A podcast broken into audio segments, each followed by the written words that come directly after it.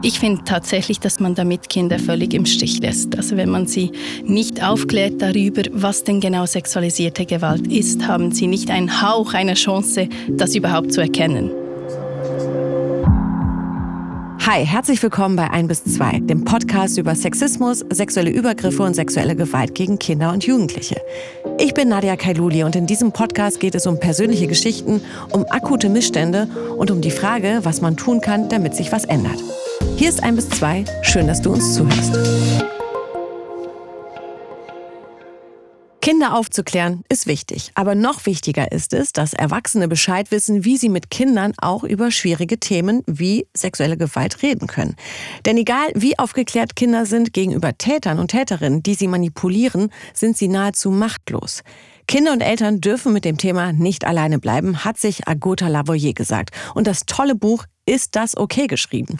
Wie es Eltern, Freundinnen und Fachleuten gelingen kann, Kinder vor sexueller Gewalt zu schützen, ohne sie einzuschränken und Angst zu verbreiten, das erklärt Agota Lavoyer in ihrem Buch und jetzt ist sie bei uns bei 1 bis 2.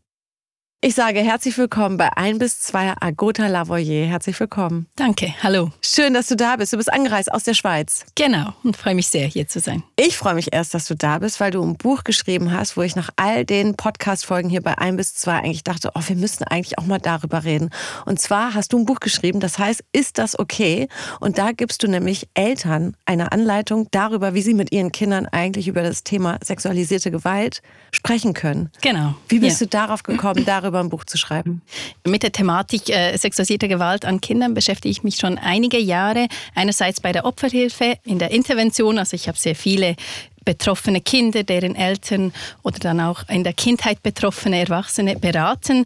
Und gleichzeitig beschäftige ich mich schon seit Jahren mit der Prävention und habe unzählige Elternveranstaltungen gehalten in den letzten Jahren eben zu der Thematik, wie können Eltern zum Schutz beitragen oder ihre Kinder schützen vor sexualisierter Gewalt. Und bei diesen Elternabenden wurde ich dann immer gefragt, ja gut, aber Frau Lavoyer, haben Sie uns eine Buchempfehlung? Immer so dieses, können Sie uns irgendeinen Tipp geben, welches Buch hilft uns? Weil ich habe wirklich gemerkt, die Überforderung mit dem Thema ist riesig.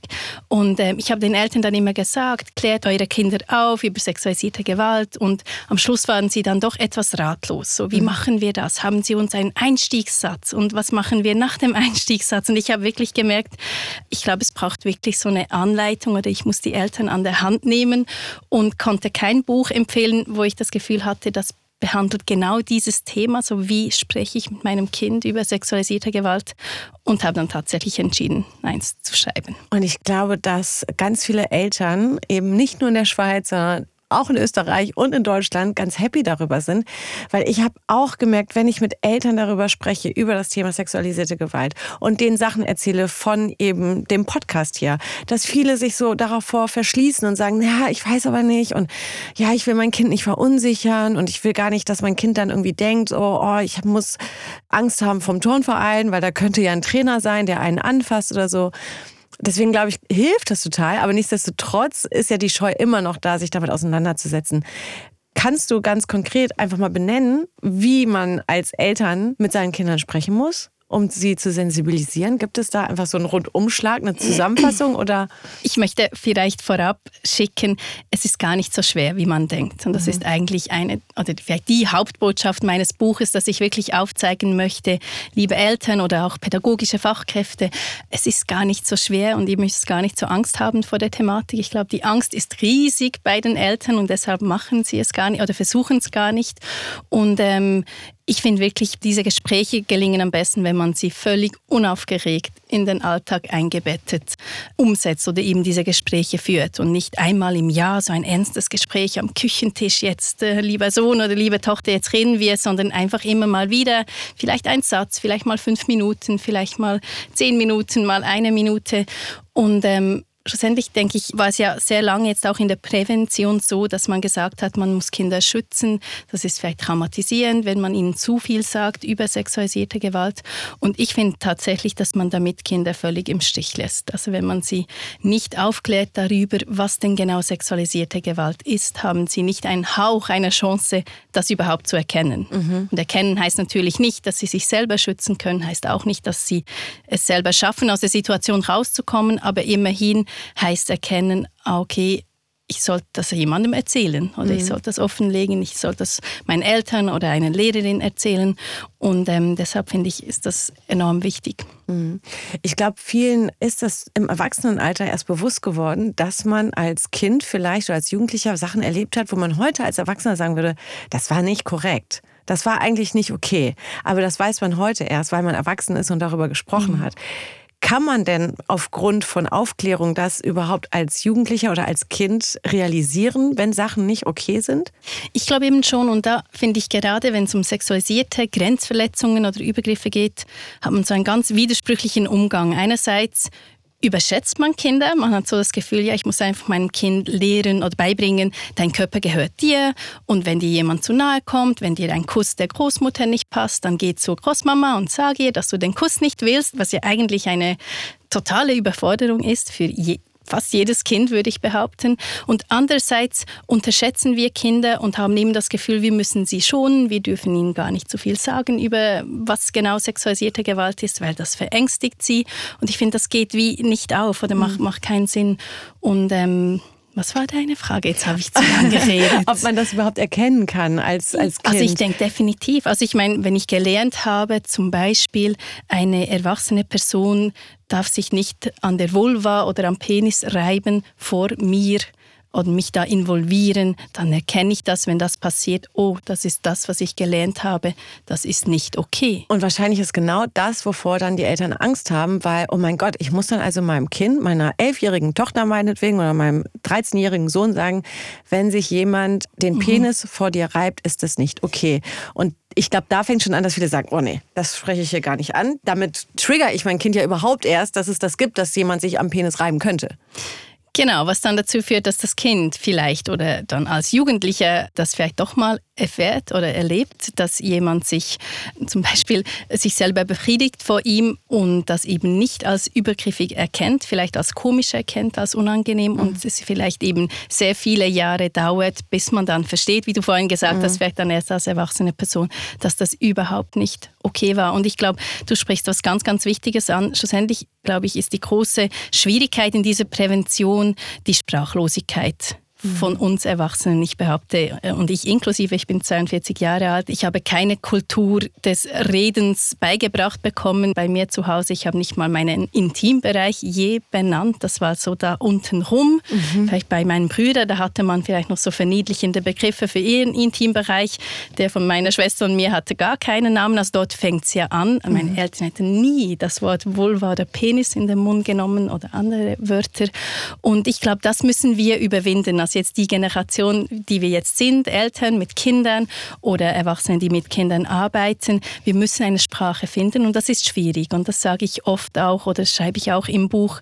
Ich weiß, dass das schwierig ist, es braucht Überwindung, aber für die Kinder wird es normal. Also ich, vielleicht nur so ein kleines Beispiel, ich fand das so schön, ich war letztens an, an ähm, habe ich eine Lesung gehalten zu meinem Buch und da hat eine Frau im Publikum gesagt, sie sei Mutter einer fünfjährigen Tochter und ihre Tochter hätte ihr vor kurzem gesagt, wenn sie mal eine Tochter haben werde, dann werde sie die Tochter Vulva nennen weil sie einfach Vulva so ein schönes Wort findet. Und ich fand das so ein wunderbares Beispiel dafür, dass für Kinder, der eben heutigen Generation, wenn die mit diesen Begriffen aufwachsen, dann sind die einfach normal, nicht so wie für uns, mhm. wo es eben schon schwierig ist, das in den Mund zu nehmen. Aber natürlich ist es nicht gemacht, allein mit den Wörtern, aber dort fängt es an. Also wenn wir wirklich möchten, dass ein Kind oder eine jugendliche Person vielleicht auch mal über einen Übergriff, der den Intimbereich betrifft, reden kann, braucht man ja Wörter. Ja, Sonst geht also das nicht. uns wirklich so eine gewisse Wortlosigkeit Total, begleitet. Ja. Ne? Wie benenne ich jetzt Sachen, die obvious sind, ja, weil die mhm. Angst so groß ist zu sagen, ah, da, damit benenne ich ja den untenrum Bereich ganz mhm. konkret und den untenrum Bereich will man ja eigentlich gar nicht erst thematisieren mit seinen Kindern in irgendeiner Art und Weise. Warum glaubst du aber, ist das so? Warum haben wir so eine Angst davor? Also ich glaube schon einerseits kennen wir es nicht. Es ist einfach unheimlich schwierig, über was zu reden, über das mit uns wahrscheinlich nie gesprochen wurde, mhm. weder in der Schule noch zu Hause. Ich glaube, in den allermeisten Fällen einerseits, also wenn wir Wissen haben, dann haben wir uns das angeeignet, jetzt so als erwachsene Person, vielleicht durch Bücher, durch Veranstaltungen, Veranstaltungen. Das ist das eine. Und das andere, ich glaube halt schon, weil das Thema immer noch ein Tabu ist. Es kann nicht sein, was nicht sein darf, finde ich, ist ein Zitat von Christian Morgenstern, das sehr gut zu sexualisierter Gewalt an Kindern passt. Ich glaube, es ist für viele Menschen so unvorstellbar, dass es das gibt, dass man sich wie gar nicht damit beschäftigen möchte. Und mhm. ich sage dort immer, ich verstehe es, wenn jemand sagt, ach, das ist unvorstellbar, dass eine erwachsene Person äh, ein Kind sexuell ausbeutet, aber wir müssen das Thema in den Bereich des Vorstellbaren drücken. Mhm. Weil solange wir etwas unvorstellbar finden, haben wir auch das Gefühl, wir können nichts dagegen tun. Man ist ja mhm. völlig hilflos oder ohnmächtig gegenüber etwas, das man sich gar nicht mal vorstellen kann. Und ich finde, mhm. wir müssen es uns vorstellen können. Wir müssen es uns vorstellen können, dass eben auch Tatpersonen in unserem Umfeld sind. Das ist so unweigerlich, wenn wir die Statistiken anschauen, ist das höchstwahrscheinlich so. Und erst wenn wir uns vorstellen können, dass es eben auch uns oder unser Umfeld betreffen könnte, werden wir handlungsfähig. Mhm. Und ich glaube schlussendlich, was ich Eltern auch sehr häufig sage, wir klären ja Kinder über so viele Sachen auf, die auch nicht erfreulich sind. Wir klären sie auf über die Gefahren im Straßenverkehr. Wir klären sie auf darüber, wie sie mit einem Zündholz oder mit Feuer umgehen sollen. Je nach Alter reden wir mit ihnen über den Krieg.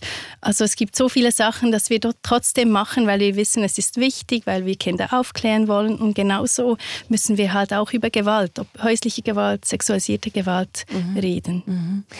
Wie gelingt einem das, diese Angst zu verlieren, ein Kind zu verängstigen? Ich glaube wirklich, die Angst ist viel mehr in den Köpfen von Erwachsenen oder von Eltern, als dass es wirklich so wäre, dass Kinder verängstigt sind. Ich würde sagen, am besten versucht man es. Und dann merkt man relativ schnell, dass das nicht verunsichernd ist. Und eben das ist genau das, was ich dann wirklich an ganz, ganz vielen konkreten Beispielen oder eben auch Fragen in meinem Buch aufzuzeigen versuche, wie viele alltägliche Situationen es gibt, in denen Grenzen, Grenzverletzungen, Nähe, Distanz ein Thema sind. Und dort fängt ja Aufklärung über sexualisierte Gewalt an. Also ein Beispiel, mein Kind äh, zieht sich vor mich um, zieht das Pyjama an am Abend. Dann kann ich zum Beispiel fragen, du, wie wäre das, wenn ich dich jetzt fotografieren würde? Dürfte ich das? Ich habe vier Kinder im mhm. Alter zwischen sechs und zwölf. Ich habe alle mal gefragt und die meisten haben gesagt, ja, du darfst mich schon fotografieren, wenn du möchtest. Und da habe ich wirklich gesagt, nein, das darf ich nicht, auch wenn ich deine Mama bin. Mhm. Und übrigens, andere Erwachsene dürfen das auch nicht. Mhm. Punkt. Und da hat man eigentlich eine wahnsinnig wichtige Botschaft der Prävention mitgegeben, total unaufgeregt. Es war vielleicht ein zwei Minuten Gespräch, je nachdem hat ein Kind noch was nachgefragt, dann kann man am Thema dranbleiben oder das Thema war schon wieder vorbei und wir haben über was ganz anderes mhm. gesprochen. Mhm. Aber das das ist nicht verängstigend. Also meine Erfahrung ist wirklich, und das ist das, was ich auch sehr viel höre jetzt von Eltern, von äh, Fachpersonen, die mit dem Buch auch arbeiten, dass die Kinder neugierig sind, das entgegennehmen, vielleicht noch Nachfragen haben, aber eigentlich habe ich noch nie gehört, dass ein Kind danach völlig verängstigt war. Mhm. Das ist eigentlich ein total interessanter Punkt, den du ansprichst, gerade was das Fotografieren betrifft. Gerade durch die ganzen Plattformen, auf denen wir uns bewegen und ja auch Kinder und Jugendliche bewegen, von Instagram, TikTok äh, und so weiter, dass eben das Thema Fotografien da ganz, ganz schnell natürlich in Hände geraten können, die dann auf Plattformen geraten von Pädokriminellen, wo sie nicht hingehören. Mhm. Das ist ja natürlich total äh, sensibel irgendwie das Thema, weil Eltern wissen, okay, mein Kind geht mit der Zeit irgendwie, ist bei TikTok, macht da Tanzvideos, macht da keine Ahnung was für Videos. Wo ist da der richtige Weg zu sagen, ich kläre dich auf, ohne dir etwas zu verbieten, aber dich zu sensibilisieren, dass da, wo du dich bewegst, auch viel Unfug passiert? Ja, also ich denke, so wie du sagst, dort finde ich es ganz, ganz wichtig, dass man all diese Plattformen nicht verteufelt. Einerseits ist es nicht ganz glaubwürdig, weil ich behaupten würde, dass sehr viele Eltern diese Plattformen auch sehr rege nutzen oder vielleicht noch mehr als jetzt die, ihre Kinder oder je nach Alter der Kinder.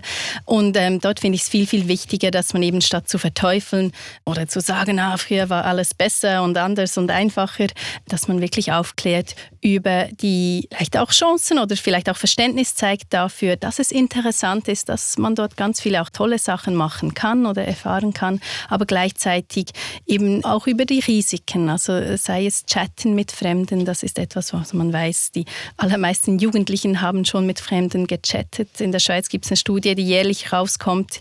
Letztes Jahr kam heraus, dass 30 Prozent der Jugendlichen unter 14 Jahren schon Menschen getroffen haben, die sie, also Fremde, die sie aus aus dem Internet kannten. Also ich glaube, das ist einfach eine Realität.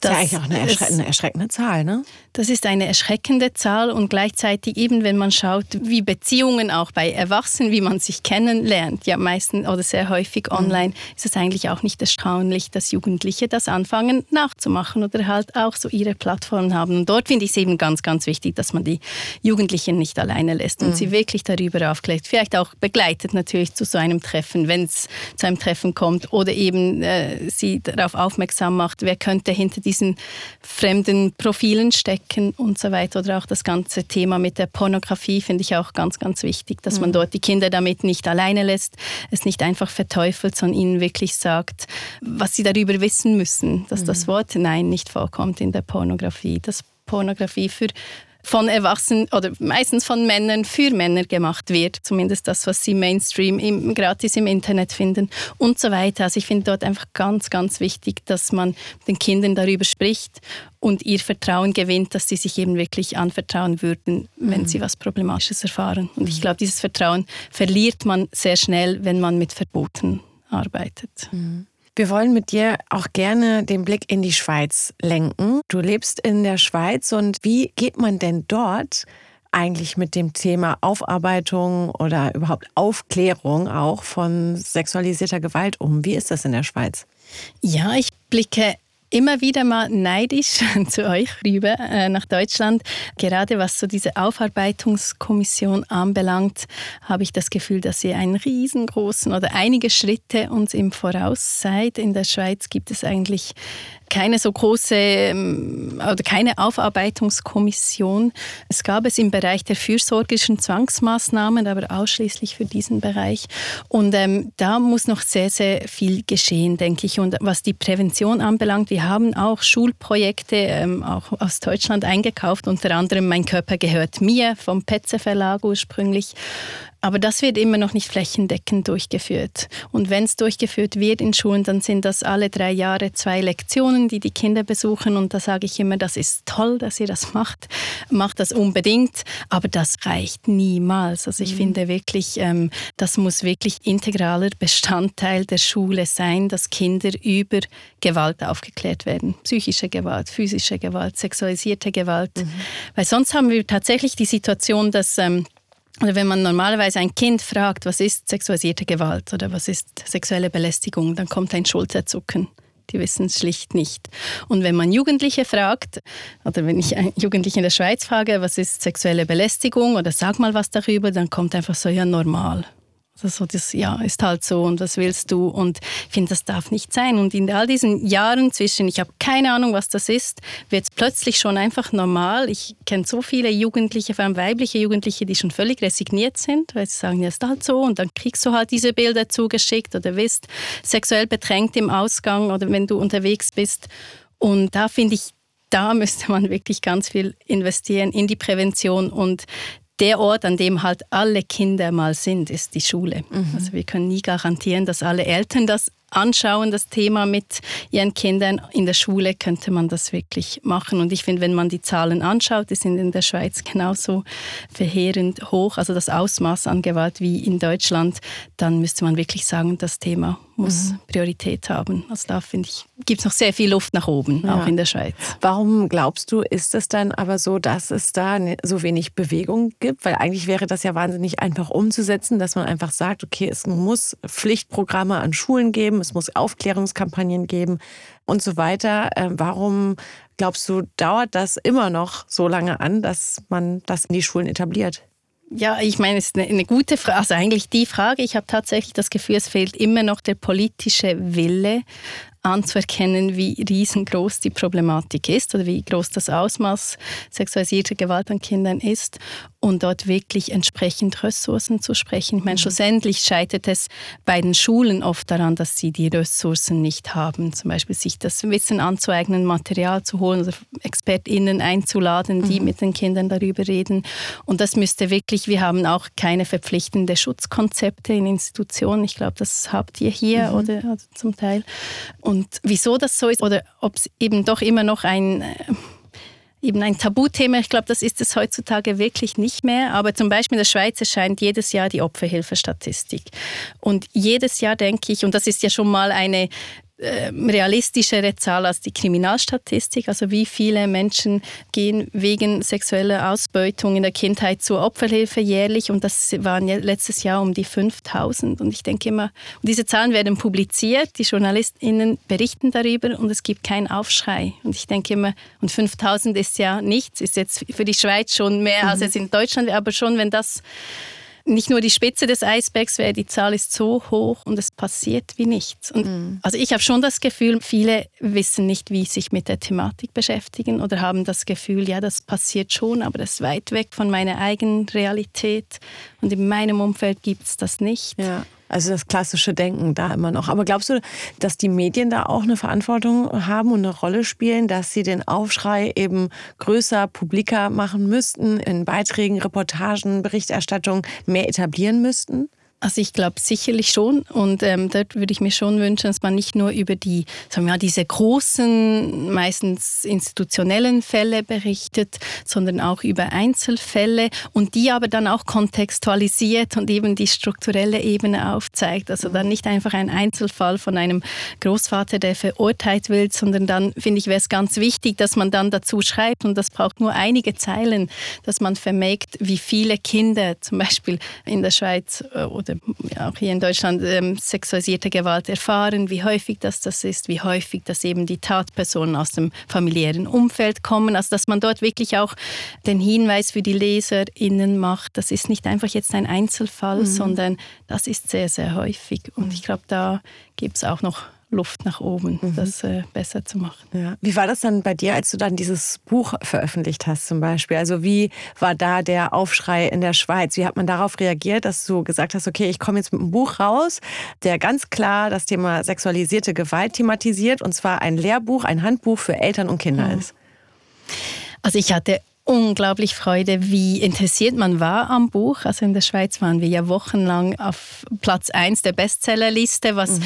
natürlich überhaupt als Autorin natürlich eine Riesenfreude ist, aber mich berührt das vor allem deswegen so sehr, weil ich tatsächlich sehe, gerade in der Schweiz ähm, eben ist das Thema noch nicht wirklich angekommen als wichtiges Thema, das man als Eltern unbedingt, ähm, wo man sich unbedingt Wissen aneignen muss und dass offenbar so viele Menschen doch das Gefühl hatten, doch dieses Buch kaufe ich mir. Das finde ich auch heute, wenn ich darüber nachdenke, wahnsinnig berührend und macht mich sehr zuversichtlich auch, dass da doch etwas geht. Ein Aufschrei in dem Sinn, also wegen mit den eben die Zahlen, die ja auch Teil des Buchs sind. Also ich finde auch, wieso nicht auch mit den Kindern über Statistiken reden. Ich finde, man kann durchaus ein Kind auch darüber aufklären, wie häufig sexualisierte Gewalt an Kindern ist, dass eben ein Kind, das betroffen ist, nicht das Gefühl hat, ich bin die einzige, das einzige Kind auf der Welt und sich ganz alleine fühlt, weil ja nie darüber gesprochen wird, sondern eben auch weiß, okay, es gibt auch andere. Das kann auch dazu ermutigen, sich Hilfe zu holen. Über diese Zahlen wurde jetzt nicht berichtet, aber die sind ja auch nicht neu und es ist ja auch nicht mhm. Sinn und Zweck meines Buches, jetzt Statistiken zu publizieren.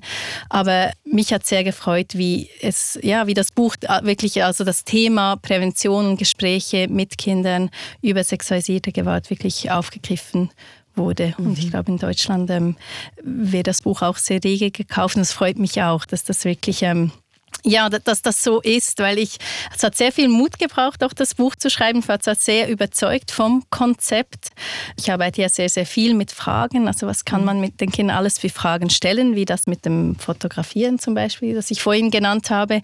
Und ich wusste, das ist relativ neu. Bisher arbeitet mhm. man eher mit dem Ja-Gefühl, dem Nein-Gefühl, mit mein Körper gehört dir. Also so eher viel... Ähm, ja, eben, bisher gibt es kein Buch, das Kinder direkt wirklich explizit aufklärt und dass das offenbar nicht nur in meinem Kopf funktioniert, sondern mir auch so viele Eltern mhm. oder Lehrpersonen, SozialarbeiterInnen ähm, rückmelden, dass das funktioniert und dass sie das Buch gerne mit Kindern anschauen, macht mich sehr, sehr glücklich auch. Ja. ja, ich glaube wirklich, dass du, also ich habe selber keine Kinder, aber für mich war klar, wenn ich dann mal Kinder kriegen sollte, dann werde ich mir mhm. dein Buch auf jeden Fall auch zur Hand nehmen.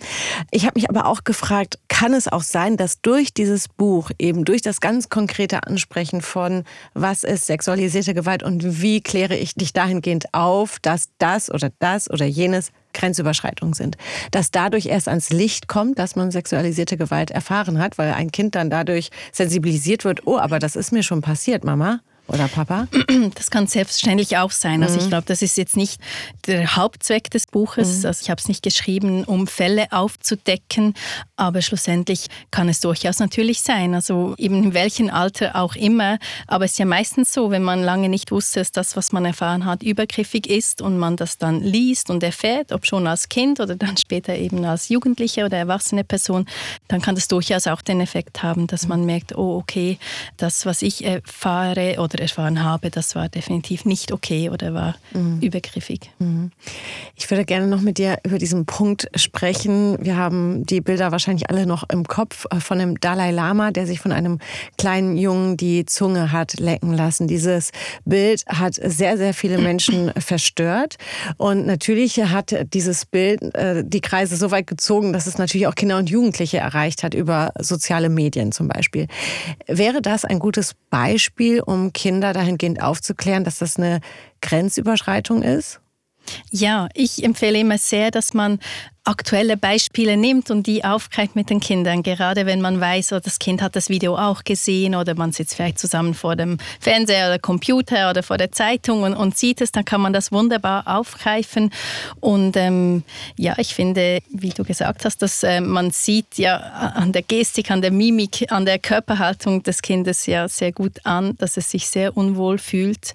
Und ähm, ich habe mit zwei meiner Kinder darüber gesprochen und die haben auch gesagt, also eben, also ich finde, es eignet sich eigentlich wunderbar, so mhm. ein Beispiel, um dann wirklich zu sagen, wie findest du das und zu sehen eben, was, ja, was denkt das Kind darüber und dort wirklich auch wichtige Botschaften, wie zum Beispiel, es darf niemand von dir verlangen, dass du sie küssen musst oder an der Zunge lecken musst, auch ein Dalai Lama nicht, auch mhm. wenn das ein ganz lieber Mensch ist, der darf das nicht. Das finde ich ist ja eine, mhm. eine der wichtigsten Botschaften auch in der ja. Prävention.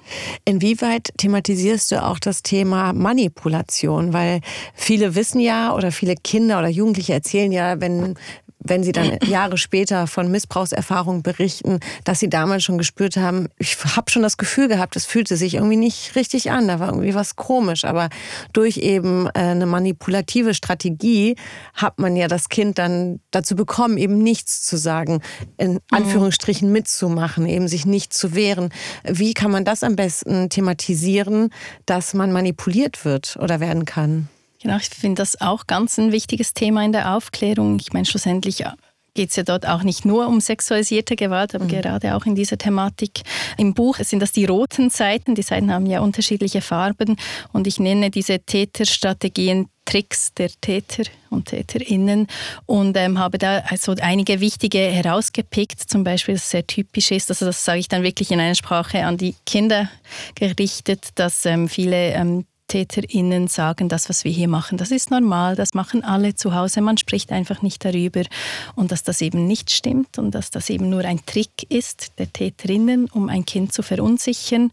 Und das finde ich ganz wichtig, dass man das weiß, eben vielleicht auch in anderen Situationen, wenn jemand mal mir etwas macht, das ich komisch finde oder mir unwohl dabei ist oder ich vielleicht weiß, das ist nicht okay und dann jemand sagt, ja, aber das ist normal, dass ich weiß, aha, das ist vielleicht so ein Trick, um mich dahingehend zu manipulieren manipulieren, dass ich was tue oder mitmache oder eben was nicht erzähle, was ich eigentlich erzählen möchte. Mhm. Ja, und ich denke schlussendlich auch ganz wichtig, ähm, dass auch Eltern sich eben Wissen aneignen. Also schlussendlich, ich rede jetzt immer davon, was all die Botschaften für die Kinder in meinem Buch, aber ich glaube, wenn ich ähm, ganz ehrlich bin, dann ist es mir noch viel wichtiger, dass Eltern oder die pädagogische Fachpersonen das Buch lesen und sich Wissen aneignen. Mhm. Weil ich meine, schlussendlich, natürlich ist das Buch eben ist ein Kinderfachbuch, es hat viele Informationen für Kinder in Kindersprache drin, aber Kinder können sich nicht alleine vor sexualisierter Gewalt schützen. Das finde ich ganz wichtig. Also meine Idee ist überhaupt nicht, dass man einfach Kinder aufklären muss und dann kann man sich zurücklehnen und mhm. die Kinder schauen dann schon. Das funktioniert nicht. Also ich finde, wir müssen müssen Kinder aufklären, aber vor allem müssen wir Erwachsene kompetent werden, uns der Thematik annehmen und wirklich eben auch hinstehen und Grenzverletzungen wirklich auch anprangern. Und mhm. dort ist meine Erfahrung, dass man gerade bei diesen alltäglichen Grenzverletzungen gegenüber einem Kind, die man, die wir durchaus alle kennen und schon beobachtet haben, dass man lieber nichts sagt, als der erwachsenen Person das Gefühl zu geben, man hätte allenfalls den Verdacht, dass irgendeine sexuelle Absicht dahinter wäre, das ist ja so furchtbar unangenehm, dass man lieber nichts sagt. Und mhm. das finde ich, das möchte ich wie erreichen, ähm, Eltern wirklich auch zu ermutigen, hey, sprich das an. Wenn der, die Großmutter dem, oder der Onkel dem Kind zu nahe kommt, dann kann man das sagen, dann kann man das rückmelden, dann kann man sagen, du, ich möchte nicht, dass du mein Kind so auf den Schoß nimmst. Punkt. Ja. Ohne dass eben groß Aufhebens äh, gemacht wird. Und ich weiß, in der Realität ist das unheimlich schwierig. Ich finde es auch schwierig, meinen äh, lieben Menschen solche Rückmeldungen zu machen. Aber dort finde ich wirklich, wir müssen eine Kultur entwickeln, damit wir über Grenzen und Grenzverletzungen reden können. Und ich finde, dass du alleine, dass du heute mit uns diese halbe Stunde gesprochen hast, schon so vielen Menschen Mut gemacht hast, zu sagen, okay, ey, hallo, ich traue mich jetzt, mir Wissen anzueignen, wie ich eigentlich mit meinen Kindern über das Thema sexualisierte Gewalt sprechen kann. Vielen, vielen Dank, dass du heute bei uns bei 1 bis 2 bist und ich kann dein Buch jedem nur empfehlen. Und ich sage herzlichen Dank, Agutta Lavoyer. Herzlichen Dank. Wunderschöner Name.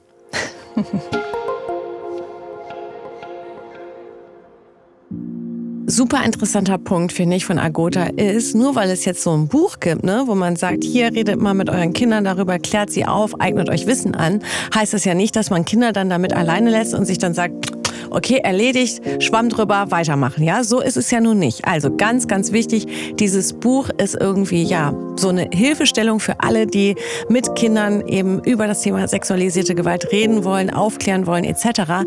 Aber damit ist es dann eben auch nicht alleine getan. Man muss weiter hinschauen und immer ein offenes Ohr und offene Augen behalten, wenn es um das Thema sexualisierte Gewalt und Grenzüberschreitung geht. An dieser Stelle möchte ich mich auch ganz herzlich mal bei euch bedanken, dass ihr uns so treu zuhört und dass ihr auch bei schwierigen Themen dranbleibt. Wenn ihr wollt, dann folgt uns doch gerne, abonniert unseren Kanal und wenn ihr uns persönlich einmal schreiben wollt, dann könnt ihr das natürlich sehr gerne tun. Eine E-Mail könnt ihr einfach schreiben an presse.ubskm.bund.de.